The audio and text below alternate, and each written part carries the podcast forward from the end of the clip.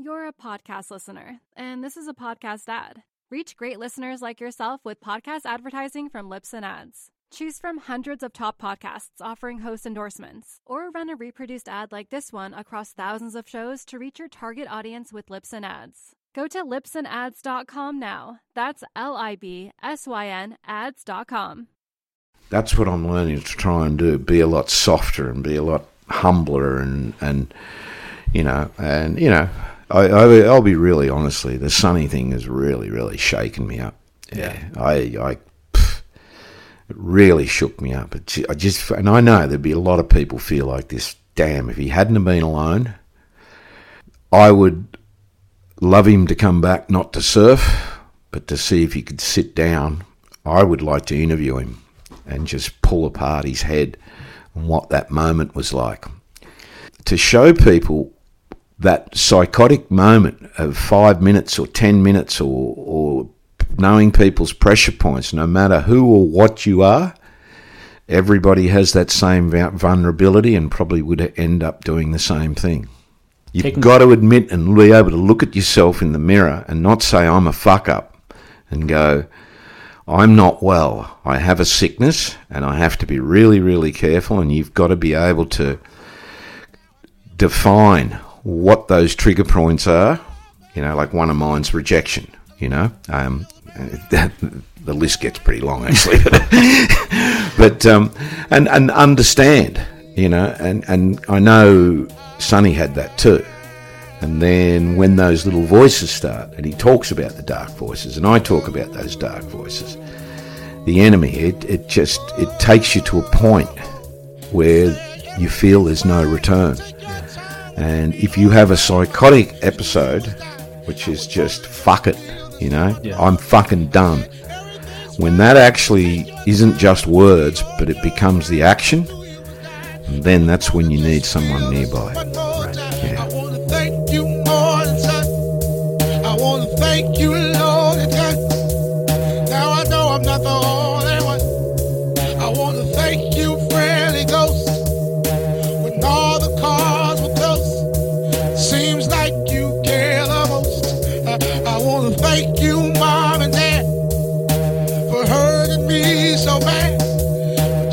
Today's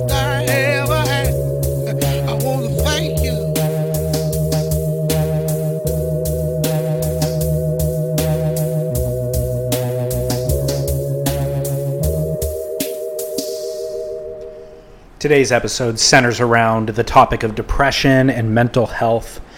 I realize upon listening back that some of our conversation comes across as advice. It isn't meant to be. I've linked to appropriate mental health services, professionals that can provide help and direction. In case you experience depression, or I'd venture a guess that we all have somebody in our family or friend group that has depression, which can be detrimental even in small degrees. So please seek guidance through those links. Depression is treatable and it's unnecessary to suffer. So, this conversation is not meant as advice. It is simply one man's story of wrestling with his own existence and reflecting on a life of actions and how those actions affect others, and then utilizing that new perspective to affect positive change in future encounters. It's a doozy. Strap yourself in. We do discuss surfing in the second half of this episode if you care at all about surfing. And then, in that regard, and in the interest of full disclosure, I started this podcast as a passion project in 2013, but I'm employed by US Blanks, which is a surfboard foam blank manufacturer.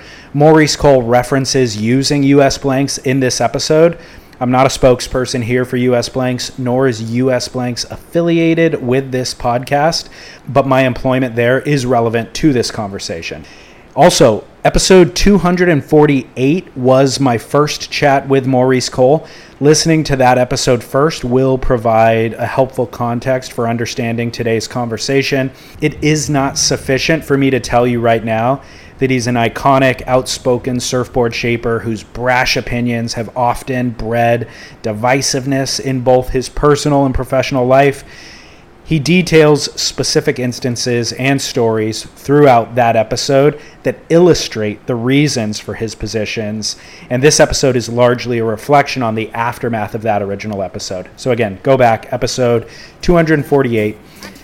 And without further ado, I'm David Scales for Surf Splendor. Here's part two with the enigmatic Maurice Cole. Oh,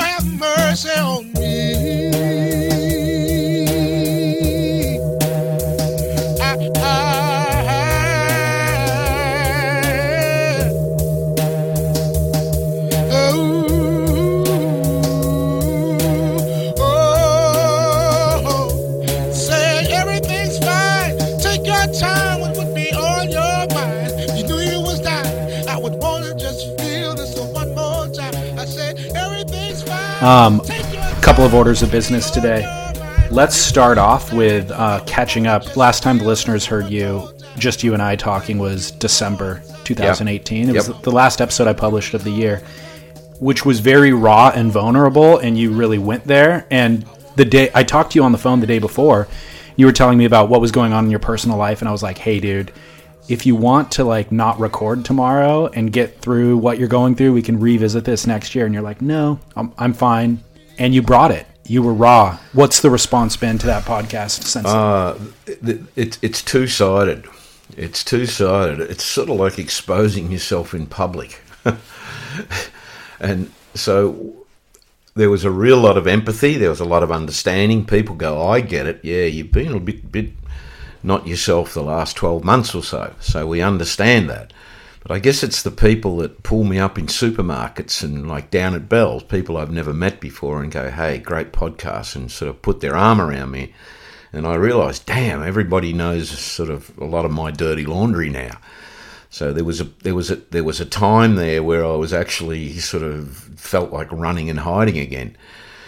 But you know, the reality is that you know I went home in December, and you know I virtually lived it. I lived the even when I was here in February and did the other one with you and Chaz. I mean, it, it- I was still coming to grips with. I've actually said it and put it out there, and I've got to go home now and actually live, living apart. You know, getting quite funny. Uh, I'm living with a guy called Sean Doherty now. We've split a house, which is just a, an incredible dynamic. You know, Yeah. but but you know to to actually say oh yeah it's it was all good you know because I actually said it and you know I'm living it but every day like yesterday being Mother's Day yeah it it brings everything from the the whole spectrum of life to love to really disappointment to a bit of, I was a bit angry yesterday and so uh, there, there's still turmoil but you know there's there's there's there's glints of of of of sort of yeah you got me on this one Optimism? yeah uh, look i'm sort of always optimistic but one of the things with with depression is is that you know it's that little voice on your shoulder and I got to be really, really careful to differentiate the voices, the ones that are putting me down, and the ones that I mean, I think we're going to get onto this, and the ones are going, don't listen to that. You're fine. You're okay. This is who you are. This is what you're going to do. This is what you do. You help people. You go out there, and, and originally, that's what it's for is in this day and age now, and you know everyone looks at smartphones. We, we've become we've become a society of people living in their own little bubbles, and we don't communicate uh, with each other like we used to. And it always seems to take a crisis or something incredible to happen. You know, like a some major happy event in your life or some major sad event. But the actual living of every day, every hour, I, I've always, I don't listen to music in the car, I don't listen to podcasts. When I walk around, I don't take my iPhone with me. I really like looking at things. I like meeting people, you know, I, uh, depending on how I'm feeling at the time. So th- th- there's all sorts of things in today where you know we were just talking about then about the the negatives of technology and, and monopolies and there's so much out there that you know if I have a down moment for an hour I can spiral down and just see everything that's negative on the planet. And then all of a sudden just realize where are you going with this? You're going to this really really dark place again a really dark place, and it's not a happy place. It's a it's a it's a very very dark place, and you need coping mechanisms to, to pull yourself out. And, and a lot of the time, it might be just someone being nearby, and that's what I always found with my wife. You know, like when I'd be down and out, she'd be there, but you know she's not there anymore, and um, so it, it's it's it's not easy. Yeah, Well, that's what I was going to ask you. Um, firstly, you're talking about depression. Have you been diagnosed with diap- with depression? oh yeah, yeah. Okay. And then secondly, do you treat it with medicine and then what uh, behaviors do you put into place or systems do you put into place to kind of keep you out of that funk? Okay. Yep. Um, I went undiagnosed for about 30 something years. Uh, I went to a counsellor. I think I've sort of said this. I got diagnosed with pretty bad depression from when I was in jail in my 20s. So it had been untreated for a very long time.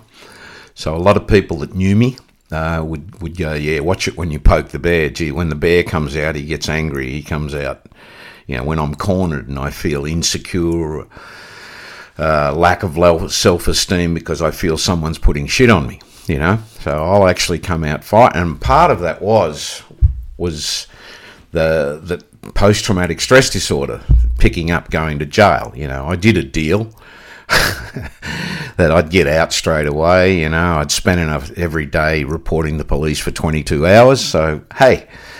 Yeah, should have been all good, but it wasn't. And the, the kid they let out of jail has never recovered. I've coped and I've used the things and the positives, but there's still that thing right down there. So, this, I actually went to a psychiatrist about two years ago. And I went through some stuff because I was having trouble with my family, and it was that was two years ago. It was first trouble with my wife, and I was actually just I wasn't sort of getting it. There was like there was some other thing, yeah, uh, with family and kids, and you know, I want to be the the all protective father, grandfather, you know, the head of the family, the patriarch. But it sort of wasn't working out that way. So I ended up going again, and she pulled it apart until the I was three, and I was traumatized when I was three because I was dressed up in a place called Ballarat, which is an old goldfield. Gold, goldfields just it's where I was uh, spent the first four years of my life with my adopted parents, and they dressed me up as a Chinaman because it was sort of cute because I was a different, dark-looking kid, and I can still remember that. And I actually go go back and remember that, and then about six months later, I ran away from home. Imagine that, three and a half years. The police got me about two and a half mile up the road, hitchhiking to an airport, uh, to the local Ballarat airport somehow to escape to Sydney. Wow. So all of those things coupled with, you know, being shown the orphanage, you know, because I was a pretty wild kid because, you know, the, the genetics was already set.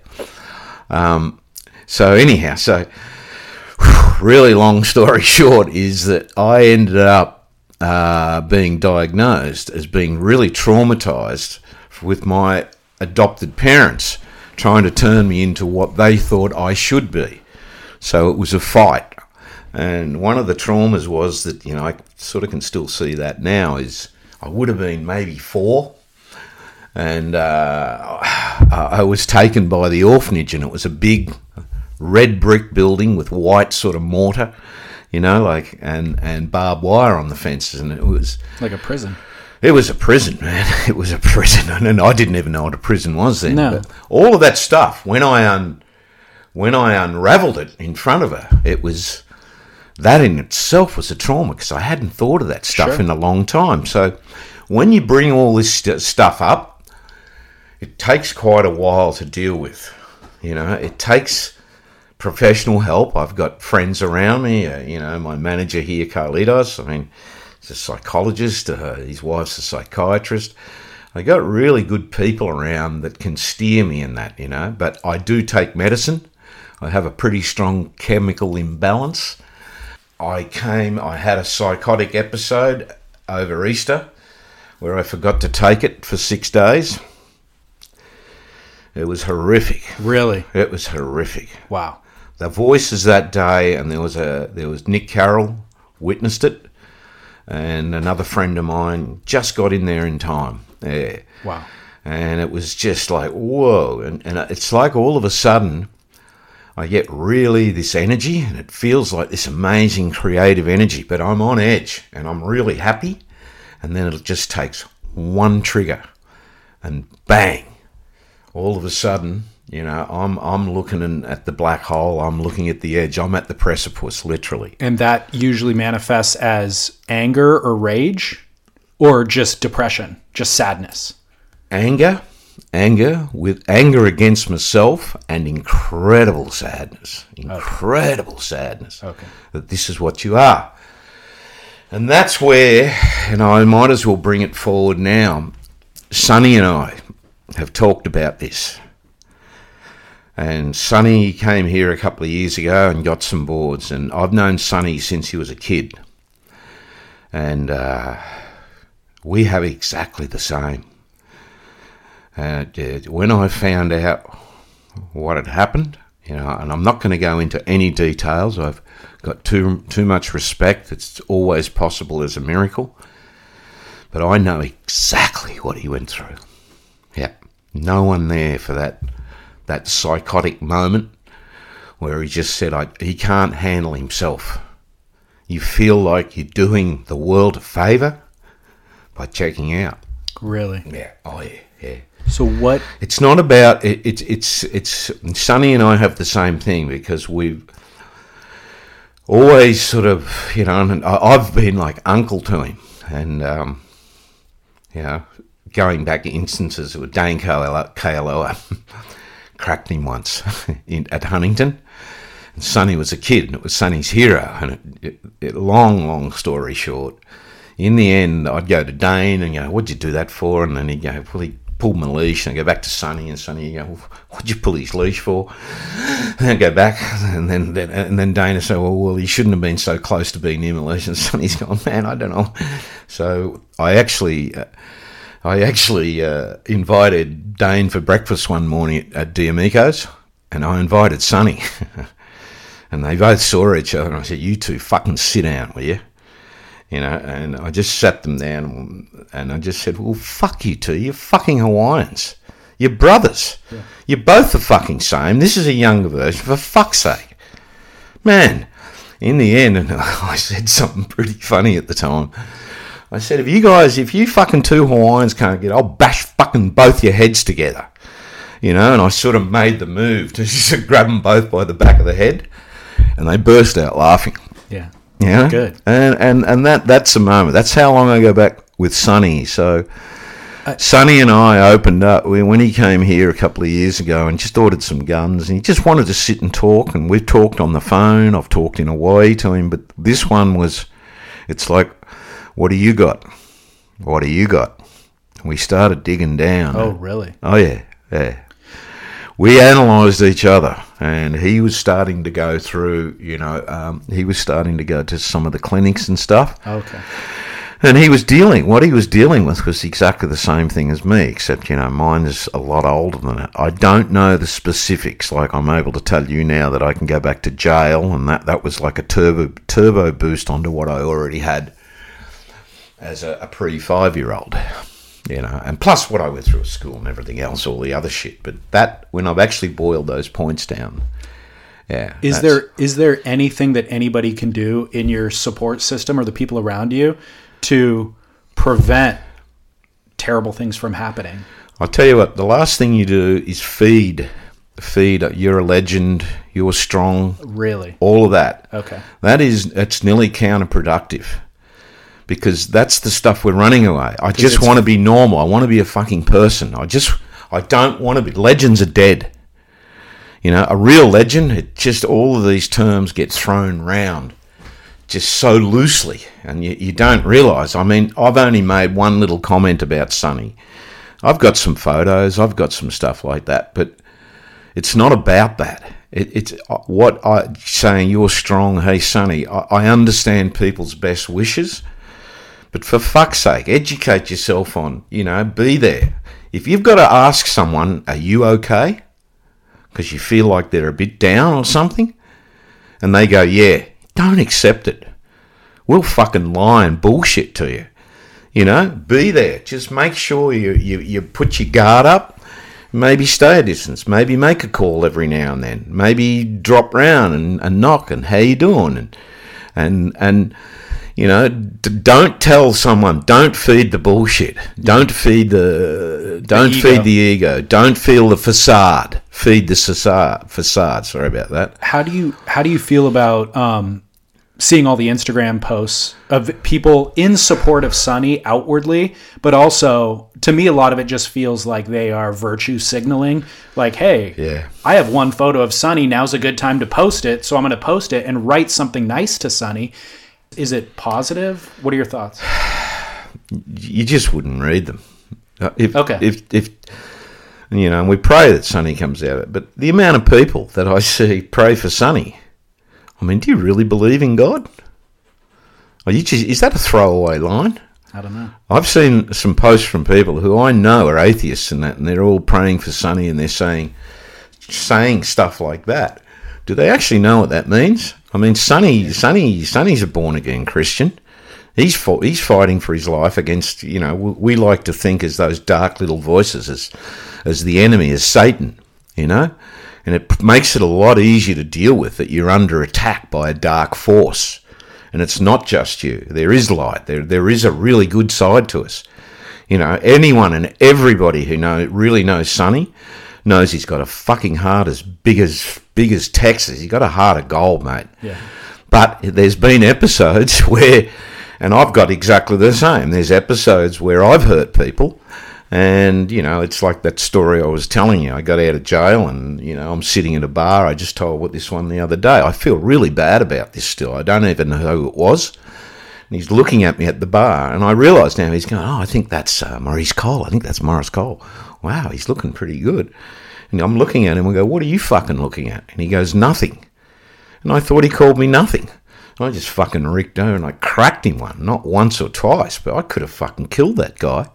When in actual fact, he was just trying to say, "Hey, I'm just sort of minding my own business." He was starstruck. yeah, and and you know that one sticks with me. You know, and you, you often say you have regrets, and it's yeah, I do have regrets. I used to think I the only regret I ever had was when my sol- wife sold. I had this E three thirty five, 1964 Gibson fucking guitar that was just yeah. But there are sort of regrets in that maybe I should have come forward sooner and started trying to help other people you know, helping myself, you know, and also people that have reached out and gone, fuck, thank you. And I know it's heartfelt. And that Sonny would be able to look at all these Instagrams and that and go, wow. But the most horrible thing would be is for one of us in our positions is to read some of that stuff and know that it was just superficial. Right. That's what I that's Hmm. what I worry about too as I go through it because I know I've gone off Instagram. Have like, you? I've tried to go back on and do business. I've got all this new, all this new incredible stuff happening, amazing news, and you know, yeah, and I've just yeah, I so I have new optimism in the internet um, based on your podcast that we published to see the outpouring of sincere, heartfelt, earnest support for you. I did not anticipate because the internet is generally veers towards um, the most sensational thing you could possibly say, and a lot of negativity, of course, and a lot of critical, you know, just being critical of people. So I presumed that's what the response would be. And to see the exact opposite almost revitalized my faith in humanity. It was like, oh my gosh, yeah, vulnerability from you ended up cultivating meaningful connection, you know? Well, and and uh, that's it's it's not a just sometimes you know you've got to do something, and it's it's partly for yourself, but it's you know I've always done that for other people. You know, and that's one of my my wife's criticism that she always thinks that I gave more to other people than back to the family. So you sort of do. You take for granted that you know your wife or your family or you know, and then probably went surfing and should have been somewhere else doing something with the kids or something. Blah blah blah. But it is what it is, and I look at both my kids now, and I couldn't be more proud of, Good. of where they are, where they are, what they're doing. They've gone through some hard times, rough times. They're still going through it now with us. But it's when you say me, it's we. We. There's, it's not just me who's got depression and PTSD and who's got issues. Man, it's it's like a fucking epidemic out Yeah, there. I agree. You talk about youth suicide. Some of the shit I've had to deal with since I've on this trip here, with people with cancer, people down, people out, people fucking overdosing. I mean, there's been some pretty horrific days since I've been here because I realised I, I've uh, finally got myself settled at home, but I travel everywhere. So I come across another whole uh, group of people here with with great energy, you know, like great energy going up and surfing Point Dume and uh, Malibu the other day, and that's a really high day. The next day there was some shit happen. I'll tell you after. I, I don't think I can say that Sure. on here.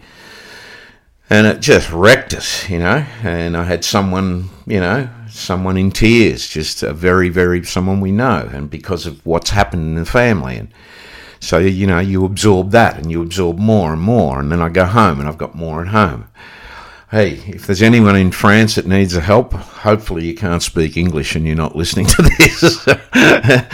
but, you know, I'll be going to France in, in about three weeks. So, you know, and there's dear, dear friends there. And so, you know, even when I go to Japan, places that are my second homes and so it's it sometimes feels like you know it on bad days it feels like I'm carrying just this one ton, ten ton load, and then you know I've got to go home and just just go to sleep, and sometimes I have to take a sleeping pill and just to get through. Uh, yeah, But I think that the what is so counterintuitive is that it sounds like it would be a huge emotional burden to hear all those other people's grief and to be a support system. But the way that you're wording it seems to indicate that it actually fuels you. That it isn't a burden for you. That it, act, it- that when you're alone by yourself, that's the burden. yeah. But when you connect with other humans Yeah. and lighten their load, it actually lightens your load as well. Well, you can help them process it.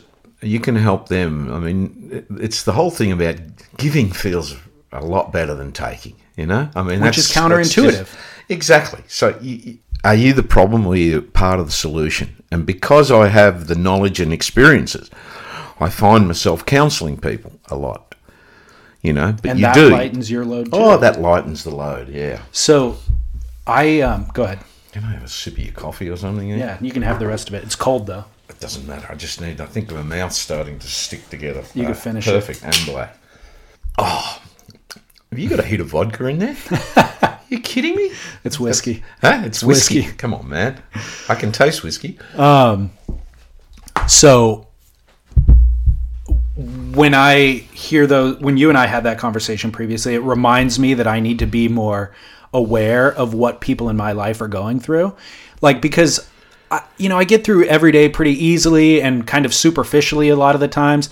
And I have these peripheral relationships that I maybe don't invest in as much as I can. And I have conversations like that. And it reminds me, like, oh, shoot, I should check in with so and so. I could say this because this person won't listen to the podcast and they're not connected to the surf world at all, but a friend who's in recovery for alcoholism. And I got off, he called me on Tuesday. I haven't spoken with him in six months. Called me on Tuesday to reveal that he had a pretty significant relapse over the holidays and like spent a week living out of his car and wife is still there for him but really was on the ver- verge of kind of abandoning and or leaving and I felt so terrible after getting off the phone because I had not reached out to him for six months. I've thought of him during that six months, and my thought was, eh, I'm too busy right now. The holidays are here. Like, I'll check in with him later. But also knowing if he wasn't checking in with me during the six months, it's probably not a good indicator. So I'm thrilled he's now back kind of in recovery and currently on the straight and narrow, but I feel guilty that I didn't check in. Well, luckily he made it. So now you know this person. Okay, he reached out to you. Yes. So That's- now I feel a certain responsibility. Well, you you do have a responsibility, you know, and as a friend, exactly. as a friend, he's actually gone through six months of probably hell by himself. Totally. Lost his job. lost his job, wonder he didn't lose his wife. Yep. I mean, that's part of the reason I think I've lost my wife. You know, I hope not for good, but you know, there's there's another big story coming up there. It looks like I'll I'll get onto that in a minute. There's oh no, I might as well say it now. Like Mother's Day just went by. Uh, it was, and the, the trou- trouble is when I'm over here, Mother's Day in Australia was on Saturday, and it was Mother's Day here on Sunday. So you're a day behind. no, so I got to live Mother's Day twice. Oh, gotcha. But I had something pretty amazing on Saturday because part of this being an adopted kid is a lot of people have to really understand that being adopted is has comes with a whole different set of emotions. Yeah, I think that's the best way to put it. Emotions in that you do feel you do you do feel naturally alone, especially if you've been told from a very young age that you were adopted, because there used to be a real stigma to that that your parents didn't want you and they gave you away. That was that's a stigma that you you you used It's embedded you, in your DNA. well, you're in bed. Rejection. Yeah. Rejection. I hate being rejected, and I know why I hate being rejected because I was rejected by my mother. And then I finally met my mother, you know, and that was. Uh, I don't even know if I want to say this. I thought this would be a great, one of the greatest things of all time. But then she started telling me about her sisters, and she she was the eleventh child, and then one of her sisters one of her sisters actually married a pedophile and bred kids for the pedophile. I mean, this is fucking real life shit, you know? And they're all dead now because they all suicided. Mm. You go, well, that's a really nice. Do I really want to know my family history? So I did ask my mother at the time, what about my father? And she just looked at, hung her head and just said, I can't remember, I can't remember, I can't remember. And I knew, no, I'm pretty sure she could remember. And then you, then your mind takes you through the scenario. Wow, was she raped?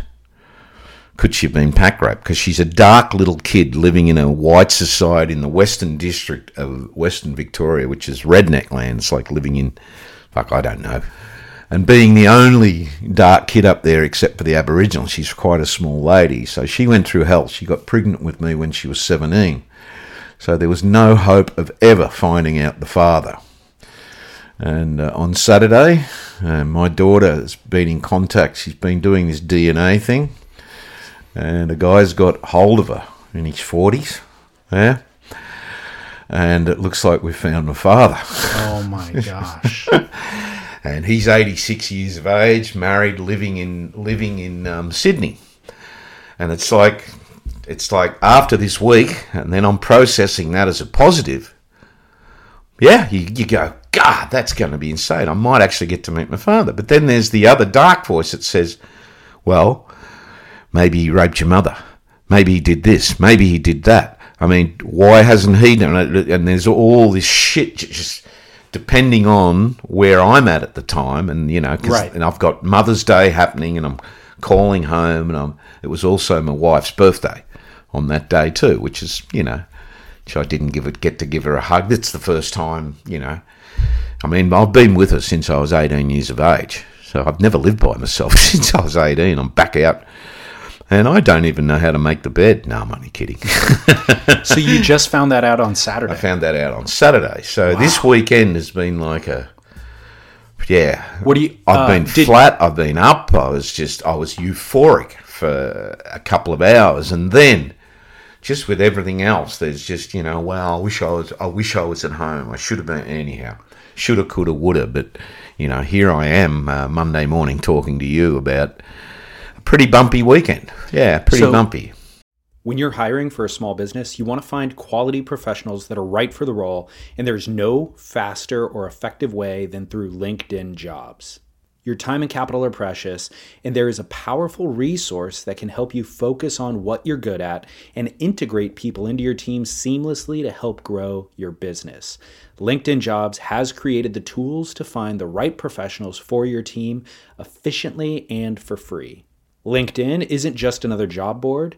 Everyone is already on LinkedIn with their resumes and references, and now LinkedIn has designed a hiring platform to connect you with candidates specifically qualified for the job that you post about.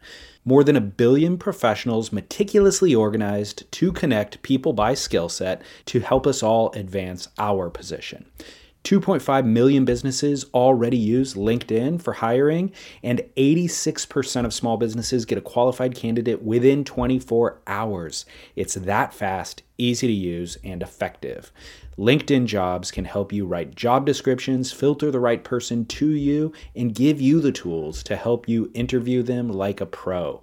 LinkedInjobs.com slash surf is where you go to post your job for free. Yes, totally free. That's linkedinjobs.com slash surf to post your job for free. Terms and conditions apply. You're a podcast listener, and this is a podcast ad. Reach great listeners like yourself with podcast advertising from Libsyn Ads. Choose from hundreds of top podcasts offering host endorsements, or run a reproduced ad like this one across thousands of shows to reach your target audience with Libsyn Ads. Go to libsynads.com now. That's L I B S Y N ads.com. Did your daughter or you reach out to him yet? Does he know? She, they are contacting. I haven't. We haven't put it forward yet. Um, uh, I haven't. I haven't done anything. I'm letting her deal with it. Okay. Um, depending on the moment, because I'm still trying to, you know, get home. I've got a good news. I've got my factory back. I'm making surfboards in Australia. I'm making the best fucking surfboards I've making made in five years. I've got a good little team. We've got a, this good little tight thing. I, all of a sudden, the rebuilding of the business, and you know, you got to face it. The business is me shaping and creating, and fuck, that's what I love doing. And when I haven't had the, had that, it's you know, I feel a little bit lost out there. Really? Uh, oh yeah, I yeah. I've often thought, fuck this, I've got to get out of surfing. I've got to stop surfing. It's become so mediocre that the bullshit that's finally permeated surfing has finally caught up. It's like a disease, an epidemic that's gone through the whole industry. I think I need to retire. And then you, you go through that whole process and you go, fuck, I can't do anything else. I'm unemployable. fuck. Okay, I'm going. I look at those people. I go, do the stop and go signs, and I go, well, fuck. You're 65 years Yeah, of age. yeah, you're, yeah. you're retired. Then no one's going to give you a job. No, but you know what? I think um, if you're always trying to grow your business, then you do have to consider a lot of the politics and whatever else. But if you just kind of focus on a small business, building boards for Yeah. people you know on a first name basis, Yep. maybe 300 boards a year in each location or Yep. whatever the number is, That's- then you can ignore trends. You can ignore whatever the WSL is doing. You could ignore Yeah. marketing. You could ignore all of it and just maintenance Well, that's that's and charge appropriately. Well, that's basically what I'm doing. But you know, it's it's it always because the WSL, the ASP's always been part of my DNA. Um, I like looking at it. It's just it's got really it's quite boring for me because they're all riding the same boards. I could I could take you down the shop and show you the bottom lines they're riding now are about 28 years old. You know, it's like it's sort of like having the same chassis, the same chassis and motor and suspension in a motor car Uh, that's been there for 30 years, like the same old stuff, but you've got new electric windows, you've got a Bluetooth, you've got, and you keep adding these bells and whistles and bells and whistles. So, in my world, which I like designing, and people coming to me, you know, like Ross originally said, I need a one, I need a five nine that'll work in eight to 80 feet. You know, give me a brief, give me something, you know, like. I get people come to me and go, oh, yeah, I'm getting older and I need this and this and this. Can you make me something that's a little bit more high performance? And yeah, that sort of the designing side to me is is really th- th- there's always a frontier. okay. There's there's no such thing as uh, there's no such thing as uh, oh yeah, I've reached my peak design. I've seen a few shapers go. I don't think it'll go any further. I mean, I look at that and go ludicrous, and I go, and if we thought, if if I thought like that, or humans thought like that, we'd be still trying to roll around a, some big stone as shaped as a wheel Right.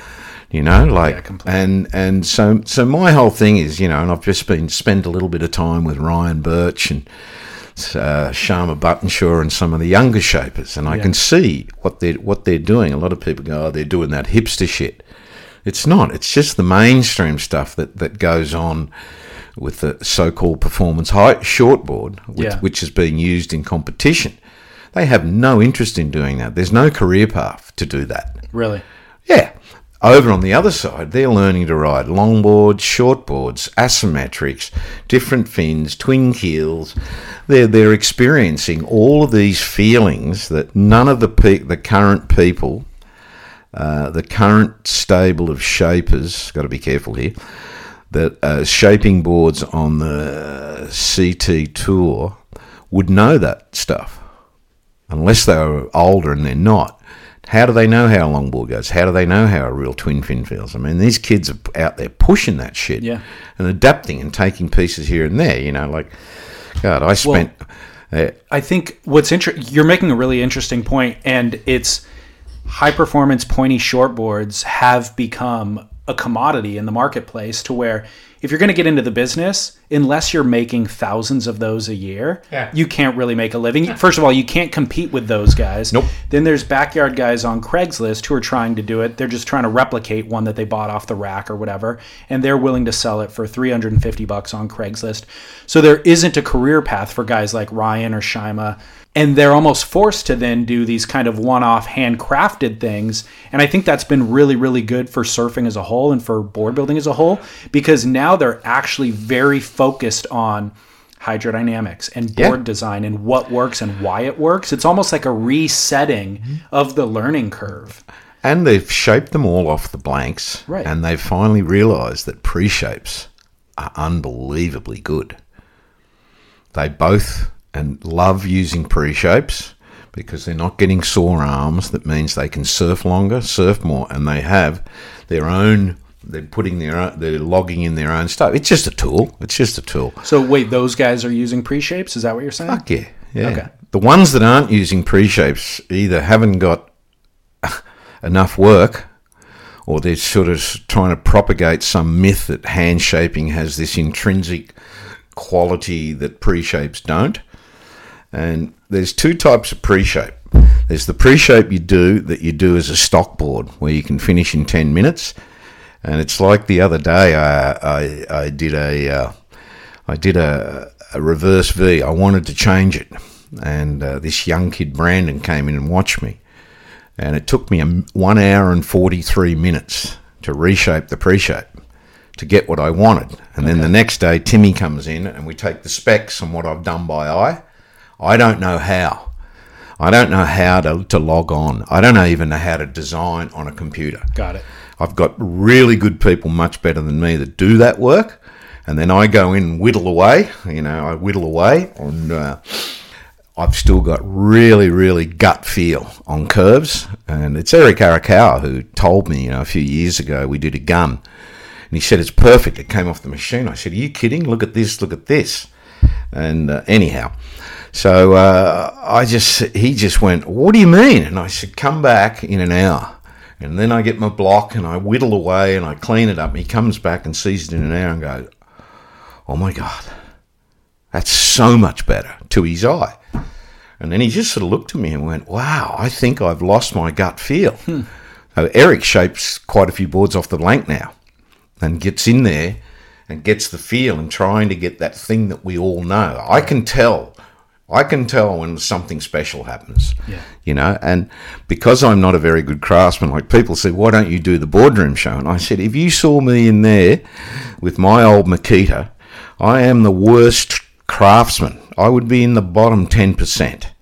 But if you get me in there with a just a basic pre-shape and let me have a couple of tools, I mean, if they ever have a, a shape off with a Surform and a block, man, am I ready?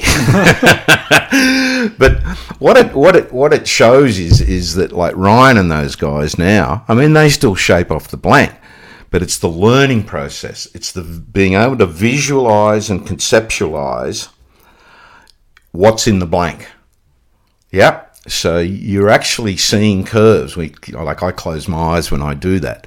But you'll actually see sometimes and you'll pick up something and there's mistakes that come off the machine. There's there's something you don't like about that pre-shape. So then you work out what is it. And even knowing trying to just define what is that problem or what is that thing you don't like and go, oh yeah, if I take that out and I do this and that. But we have to make a certain amount of money, right?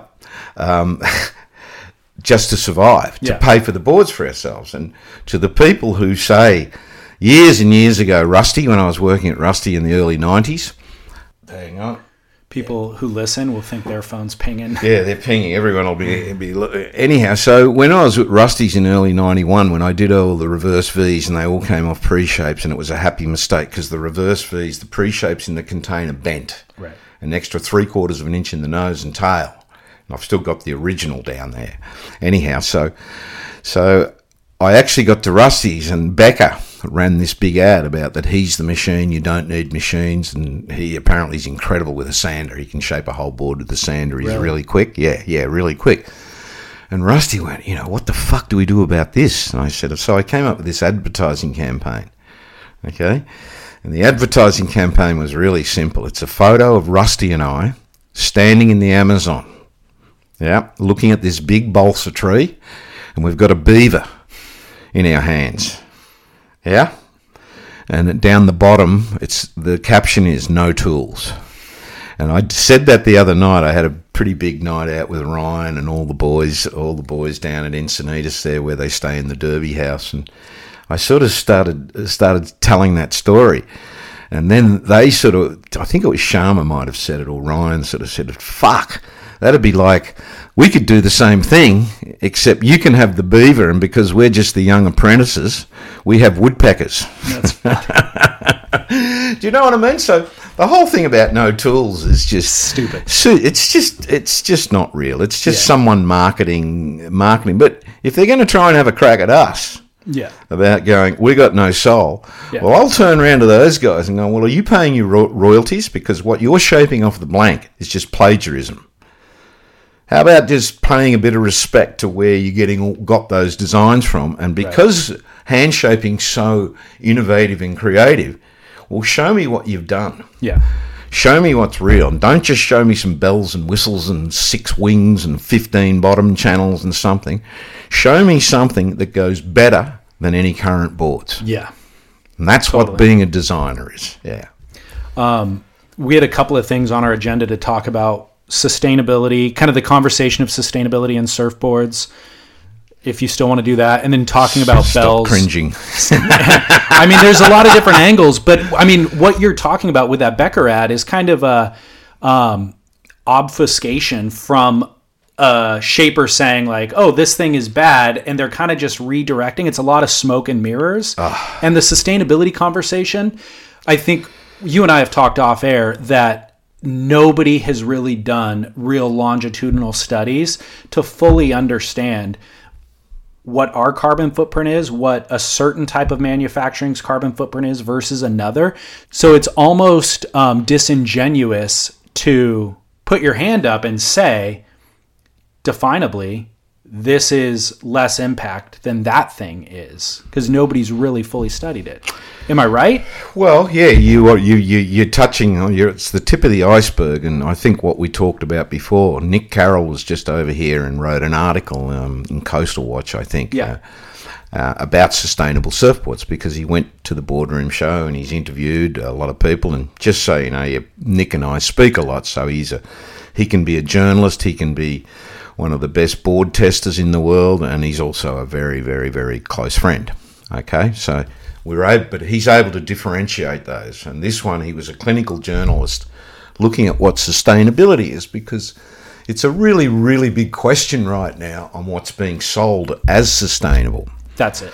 That's what's what being marketed as sustainable. And so it's really interesting. So Nick's just written this article and just really, really simply he said, well, the most sustainable surfboards made out of wood.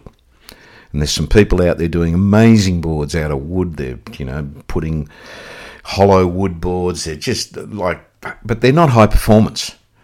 They're beautiful pieces. You could probably get a little bit of performance, but not to where we could surf them in our everyday lives, you know, and perform at the same level at what we're performing now. Or you'd never see a CT surfer riding one No, of those boards in a heat. And, and anyone that's, uh, you know, they're, they're very, very limited performance-wise, a wooden surfboard, let alone how the hell would we make a million a year or whatever it is, whatever the world market is. But so, okay. And they're expensive.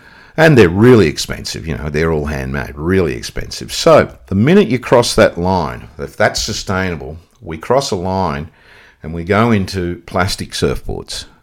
It doesn't matter whether it's PU, whether it's EPS, whether it's bioepoxy, it doesn't matter whether it's polyester, all the composites, everything. It's plastic. Right. So we live in the plastics. Now, I personally have looked at this for a long, long time, making EPS epoxy boards. I've gone back and checked, it was 86 to 91. I probably did about 3,000 in France. Um, EPS, I used to cut all my EPS uh, myself. I used to do all the hot wiring. I'd, I'd glue the stringers. Wow. Um, I did stringless. Uh, I did stringless sailboards. I made. I did vacuum bagging. Uh, in the eighties, I uh, for the um, for the slalom boards because at one stage here I was really well known in um, because I got really good money. Imagine getting five hundred dollars a shape for a sailboard in nineteen eighty six as many as you could do, and all you had to really do was cl- cut the plan shape out, and the Clark blanks were that good, you just rolled the rails. They were e- qu- easier and quicker than a surfboard. Crazy. so, you know, so going through all of that and having a look at which boards lasted, you know, and I cannot find one of those boards anywhere. However, the twin fins and stuff that I made in the early 80s out of the, the some of the PU, the Barlon PU, and polyesters. I've still there's they're still around, and I go go and look at what boards have lasted longest. And I've always used really thick stringers because I used to use them for myself because breaking a board was heartbreaking, especially if it was a magic board. Yeah. So I've always, and people have always, Pat Rawson used to joke about it in Hawaii in the 80s and 90s that you know, I was deforesting the, the planet by using so much wood. That's Uh, funny. Yeah, it was. It was Pat saying, fuck, man, you use really thick stringers. But they're all they're still there, you know. Marvin's Quiver's still alive, Dane's boards, you know, like they're all still there. So the minute we co- cross into plastic surfboards, it's become really, really simple because this is something, if we're going to criticize something and I see something that's not unsustainable and that they're breaking a lot and it's been marketed as, as sustainable or whatever you want to call them, yeah, and they're breaking and they're, they're expensive and they're really hard to fix. So, really simply, a sustainable surfboard, if you had to travel for three years with a surfboard on a trip and you could have one surfboard, what would you make it out of? I would make it. Um, that's a rhetorical question. um, I would make it out of it. I would use a US blank because I think they have the highest moral integrity of any blank maker in the world. They comply to EP, EP, EPA standards in California, which are really tough. Like-minded, like-minded people who have got solar, solar. I've been right up through the factory. They've got solar panels. They're powering the whole factory with solar. The filtrage system is second to none.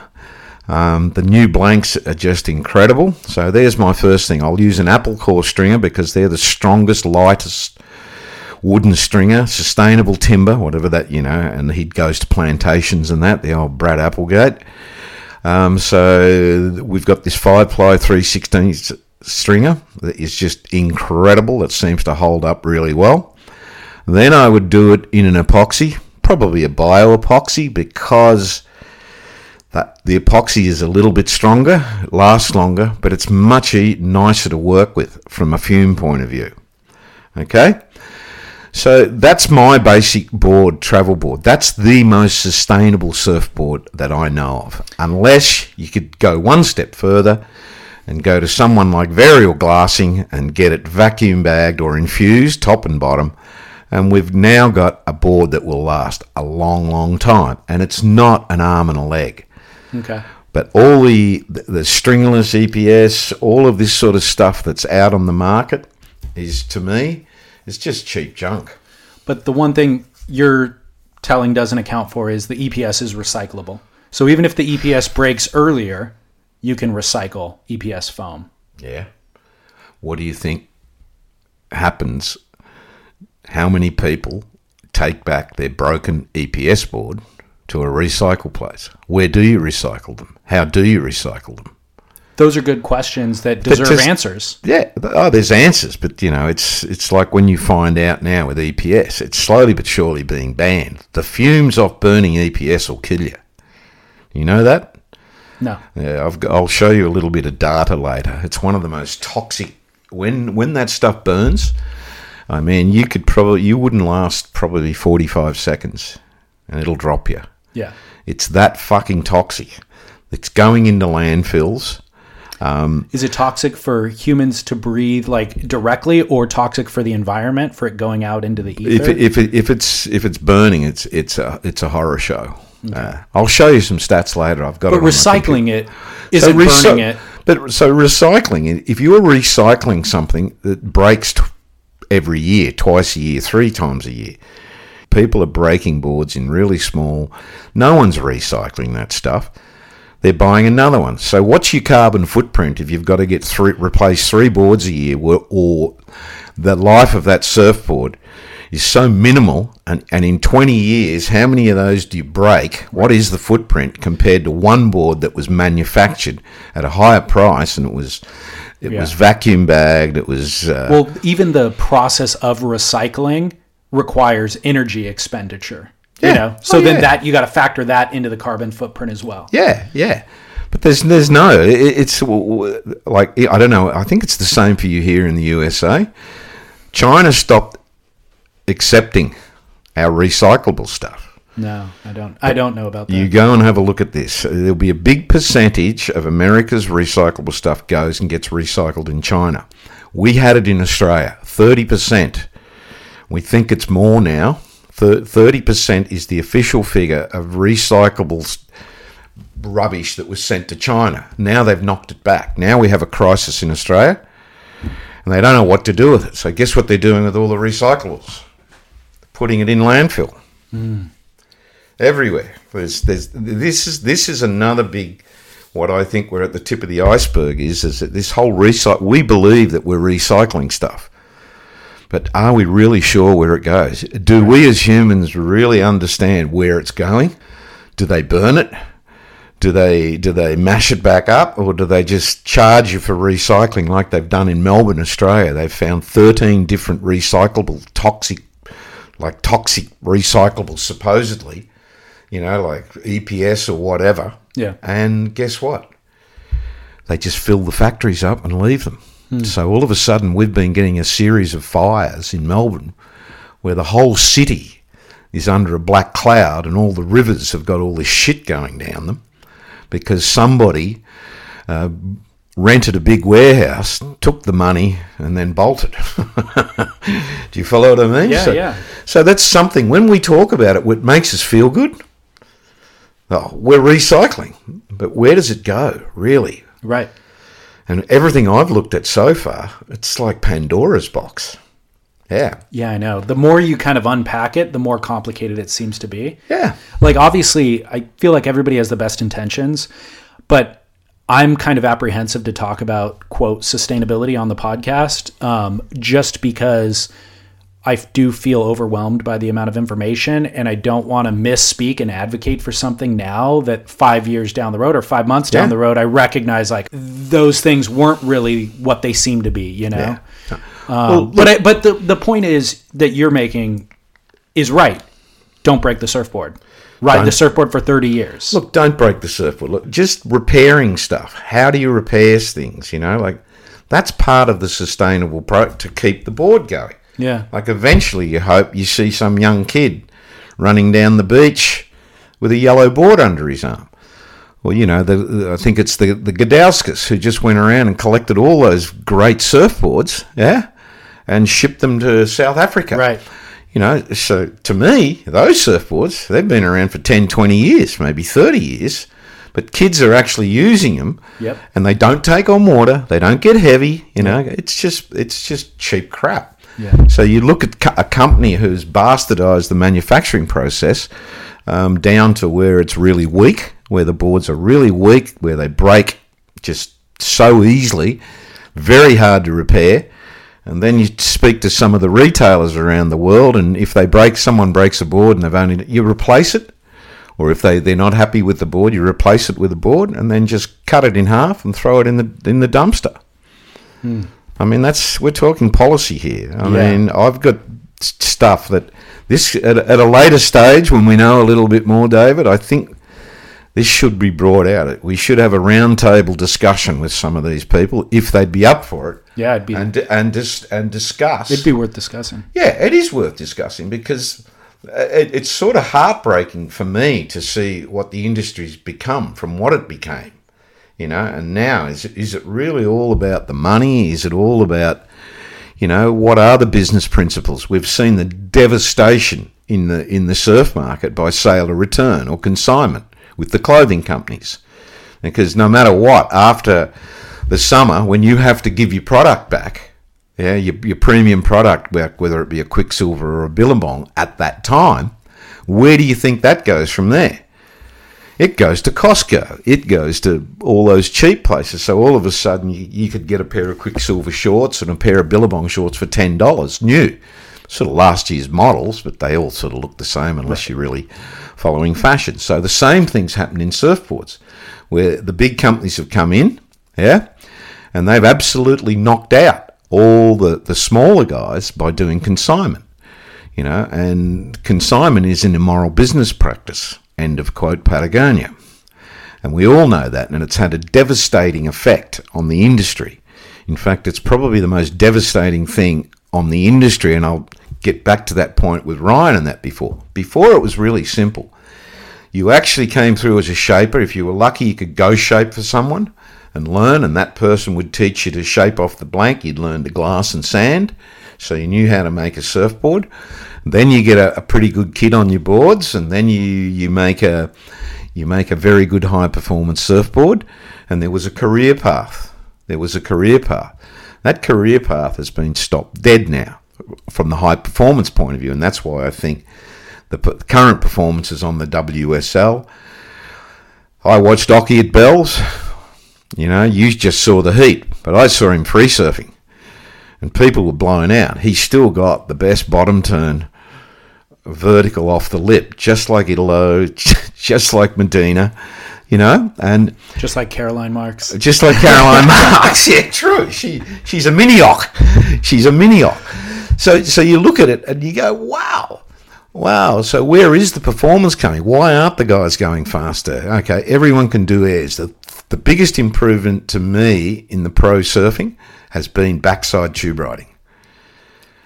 Interesting. Oh, it doesn't matter whether it's left or right now, mate. If you every guy, those top guys, they can surf. You know, that's been the really, really Yeah, big it's a good improvement for me. Yeah. You know. However, having said that, there's also been something else that's happened at Bells this year. Are we getting on to this Yeah, now? please. Yeah, is that guys actually rocked up the Bells, knowing damn well there was a really big swell coming. You know, and what you saw was part. Of, excuse me part of the swell. What you didn't see was, and I sat there all afternoon waiting for it. When you watch Bells on that big Friday and a bit junky in that, we missed the swell. The swell came that night. And there was another three or four foot in it. The buoys jumped from 15.6 seconds to 18.2, and they went from 24 feet to 32 feet overnight. And it was really, really big. And they got caught with their pants down. Yeah.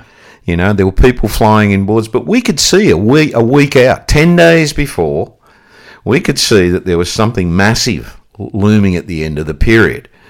And to, to know that Bells, when it's up around those seconds, it's a really strong wave. Everyone says, oh, yeah, it's big and flat and that. You go out there and you'll get your ass kicked. Yeah. You'll get buried there. You'll get, you'll get dragged 50 metres underwater. Right. You'll end up on the button.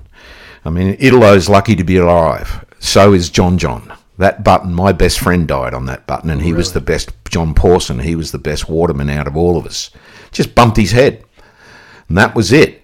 So you look at all these, and I, I sort of went. I, I love going back to racing car driving.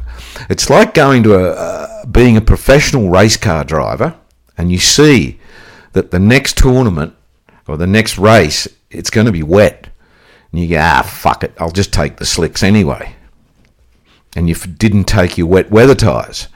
What are you doing the whole time in, in rain on slicks?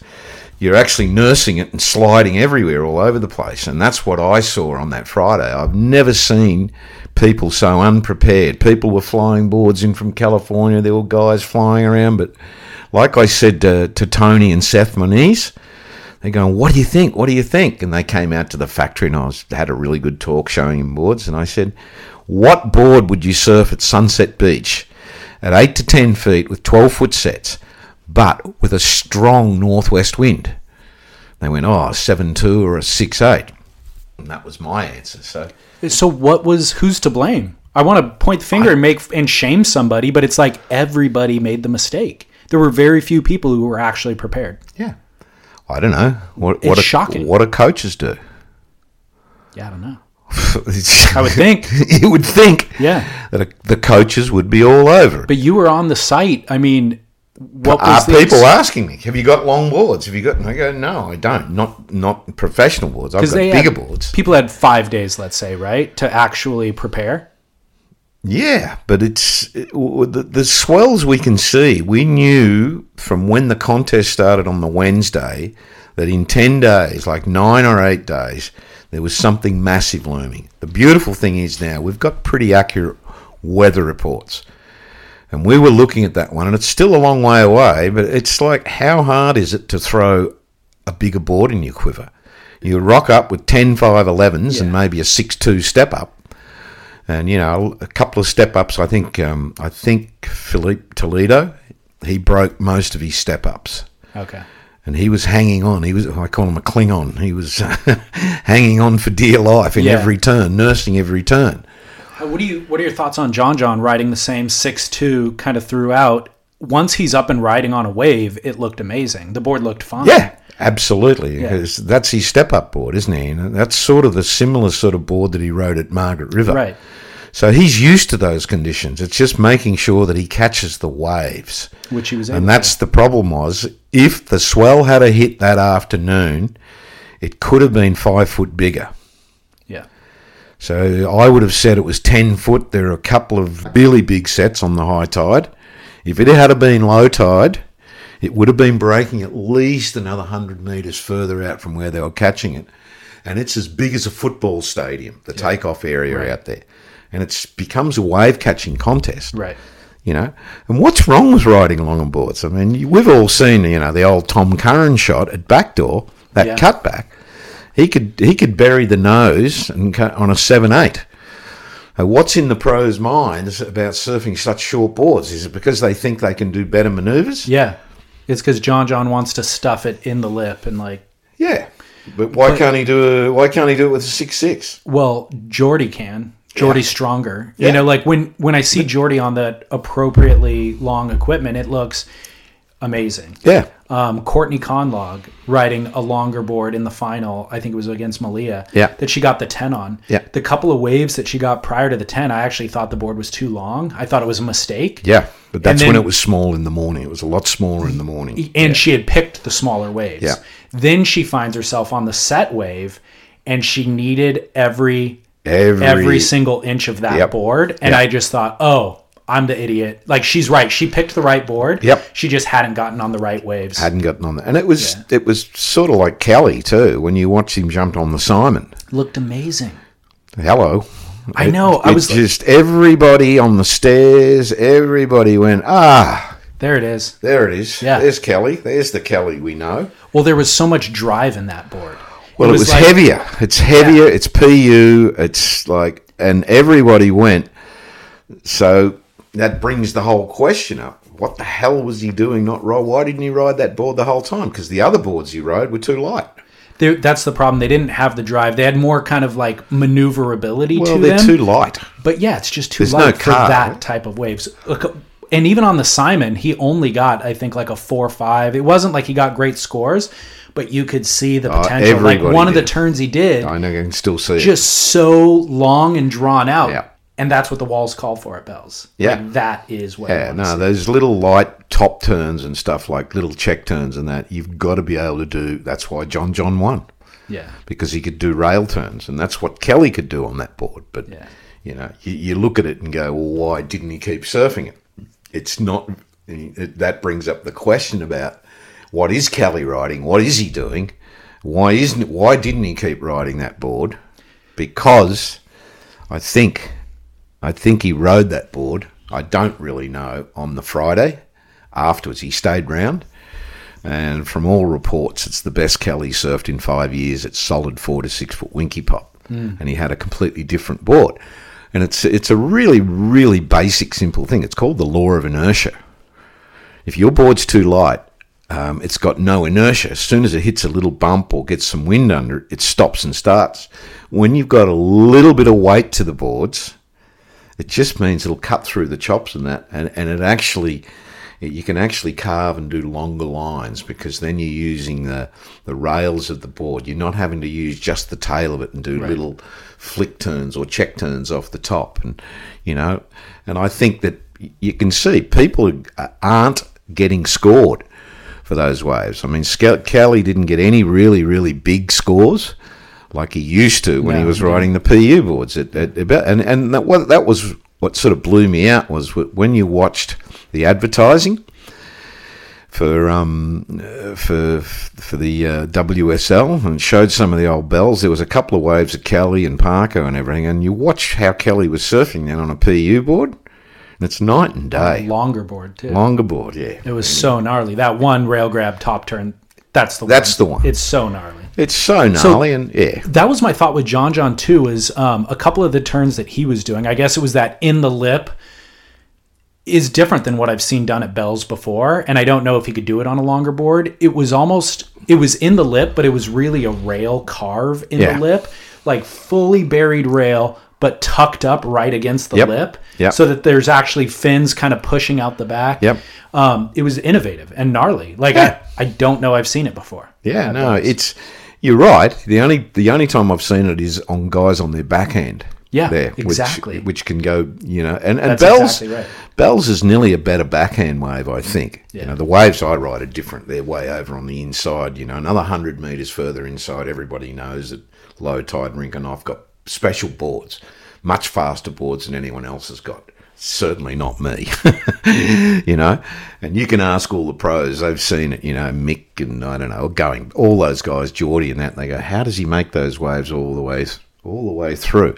to where they're sort of looking in the bowl where they're taking off. I've already come 75 yards or meters, you know, mm-hmm. and it's all about the equipment, you know, and having a much faster board and, and designing something specific for those conditions. But the backhand is like watching Occy in that, you know, and Wayne Lynch. I'm going back to Wayne Lynch and that famous shot of Barton.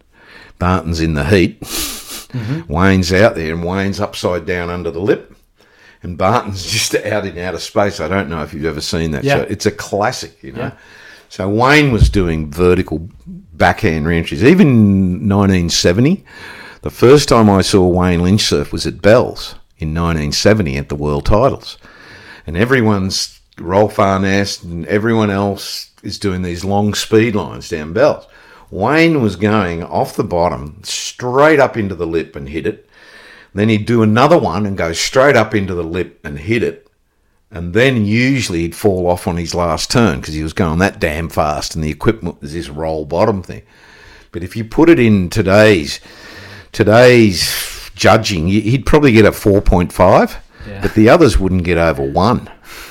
You know what I mean? So so I've always seen the backside is there. Um, the backsiders actually have an advantage. You know, that's why I think, you know, Caroline Marks, it's just a matter of time, you know, how many bells, you know, she, she gets because that wave suits it just like Occy. Right. You know, so so you're right. With with John John, yeah, he's got that forehand thing and then Medina looked so solid. Italo was hanging on for dear life. Toledo was hanging on for dear life. Jordy looked pretty good. He went to a longer board, shorter gourd. You know, everyone was jumping around a little bit. Like, I'm not sure whether they think that extra two inches feels a little bit because they haven't surfed a little bit too long and they can't do it. But, and you have a look at all the turns they do when they come out of barrels and stuff when they've got longer boards, you know, even backdoor. I think they're still riding step up boards, but it's a different wave. But sunset, you don't ride a 6 2 at sunset, do you? No. Huh? Or if you do, John John might. yeah, That's about it. He might, yeah, but Um, I know we have time constraints. We both have appointments to get to. yep, You're looking svelte. You're looking thinner than the last time I saw you. yeah, You healthy? yeah. I'm pretty healthy. I've got some got some tests coming up. I've got a few little issues always, but it's always nags there. I've got a pretty important bunch of tests in July, which is another defining moment. I try not to dwell on it, but Well, um, last I time haven't surfed a lot, but I've, yeah, I'm losing losing a fair bit. I'm trying to trying to get back into surfing. I'm just wondering at which level now. You know? Well, last time we recorded here, uh, or the December episode, you were off to Morocco, uh, which you were hoping to surf a bunch and do a magazine piece, and then you ended up getting injured and not Yeah. being able to surf. I'm carrying that many injuries now. I've Okay. st- still got a bit of a suspect knee. I've got a stomach thing that knocks me over. I got a couple more cancer tests. I've got dodgy. I, I, I've got I got 53 years of surfing Yeah. uh, injuries Yeah. that I've never been great at doing the rehab. I've got shoulder reconstructions, things in my back, knees snapped this, broken that, blown ligaments, all of that, and it's catching up to me. But it's you know I'm 65. There's actually a part of me I'm sort of alternating between. I'd really like to become a successful businessman because it's like another frontier. Most people retire at 65 and uh, possibly never, probably never felt more relevant, but probably never more vulnerable because people now know the story. And it, it does, it puts you in a little bit of a, there's, you, you feel a little bit fragile sometimes, you know, and it's how you deal with that fragility, you know, and it's, it's, that's what I'm learning to try and do, be a lot softer and be a lot humbler and, and, you know, and, you know, I, I, I'll be really honestly, the Sonny thing has really, really shaken me up. Yeah. I, I, pff, it really shook me up. It, I just, and I know there'd be a lot of people feel like this. Damn, if he hadn't have been alone, um, it probably wouldn't have happened. Yep. And the buttons that were pushed on a phone call probably probably shouldn't have happened either. But it is what it is right now. And we're dealing, and we we really are. You know, there's a lot of us are really, really praying for Sonny, and we're praying for a miracle because you, you know, I would love him to come back, not to surf, but to see if he could sit down. I would like to interview him and just pull apart his head and what that moment was like. To what end? What would be the goal? To what end? To show people, to show people that psychotic moment of five minutes or ten minutes or, or knowing people's pressure points, no matter who or what you are, everybody has that same vulnerability and probably would end up doing the same thing. Yeah. Yeah. I think it's important to state no emotion is final. It all runs a course. You will change whatever emotion you're feeling. Yeah.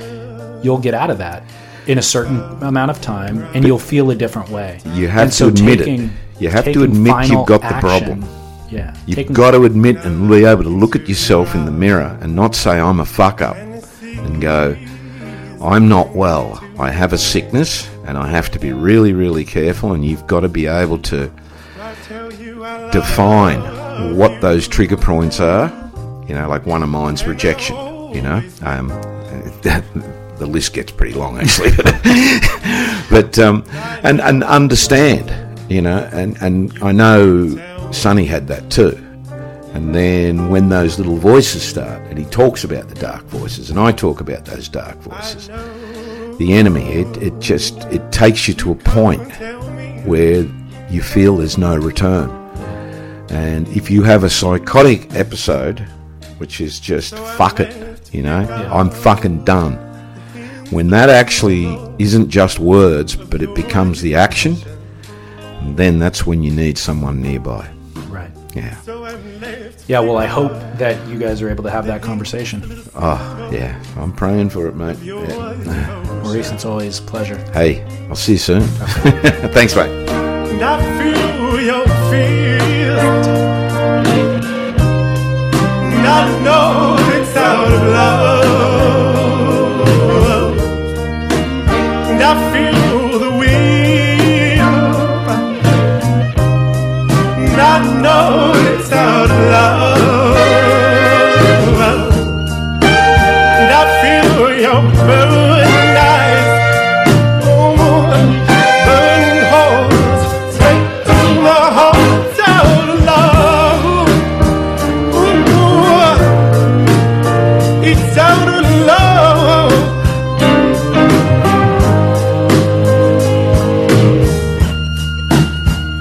I accept and I collect upon my body the memories of your devotion.